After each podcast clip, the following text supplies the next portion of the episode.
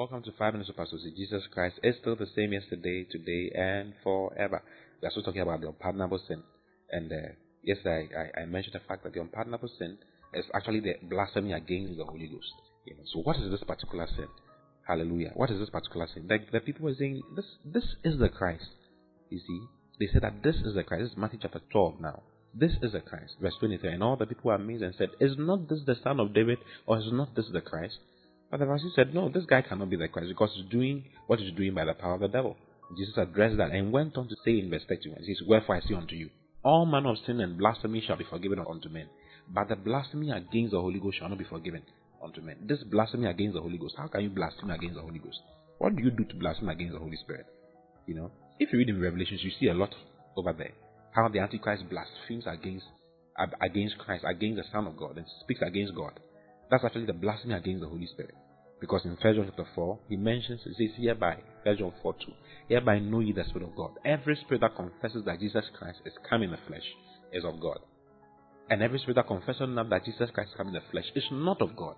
And this is that spirit of Antichrist. Hallelujah. Oh, praise the Lord. So, see, the Holy Spirit is the one who brought Jesus out of the dead. He is the one responsible. He is the power responsible for bringing Jesus from the dead. He rose Jesus from the dead. Hallelujah. If you read in Romans chapter 8, you see it there. You know, Romans chapter 8, verse 11, the Bible says that, But if the Spirit of Him that raised up Jesus from the dead dwell in you, He's talking about the Holy Spirit. You see, so He raised, He's the Spirit that raised Jesus up from the dead. So if He should say that this is a Christ, hallelujah, and you should say that this is not the Christ, then there's a problem. Then you've, you've actually attributed His work. You, you are saying that His work is not His work, and that His work is actually not good enough.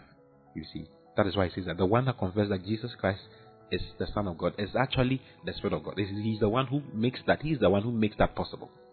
Paul mentions it in 1 Corinthians chapter 12 when he was talking to the Corinthians. He said, No man can say that Jesus is Lord except by the Spirit of God. It's the Spirit of God who, who moves men to talk like that, to say things like that, to say and confirm the fact that Jesus is the Christ. So if a man should come and come and say that Jesus is not the Christ, then he's sinning the sin that leads to death. That is the unpardonable sin.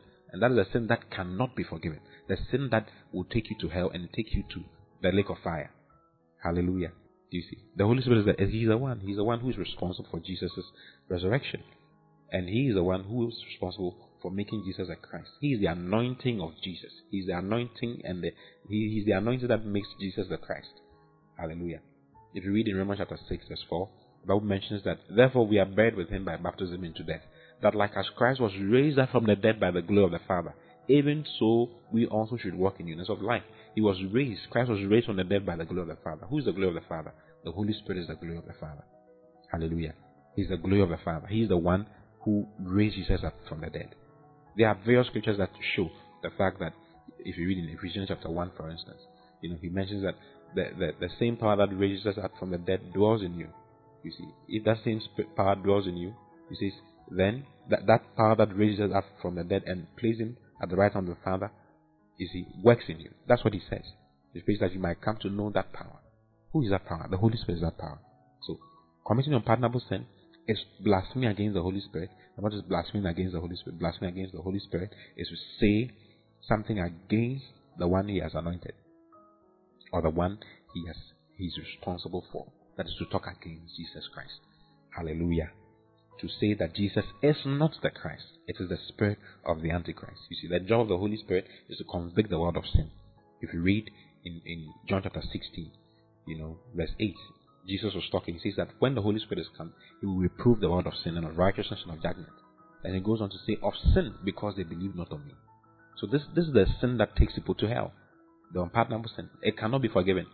It cannot be forgiven. It's a sin of not believing in the one that the Holy Spirit has said is the anointed one. I hope it makes sense. Hallelujah. That that is that is what it is. That is what it is.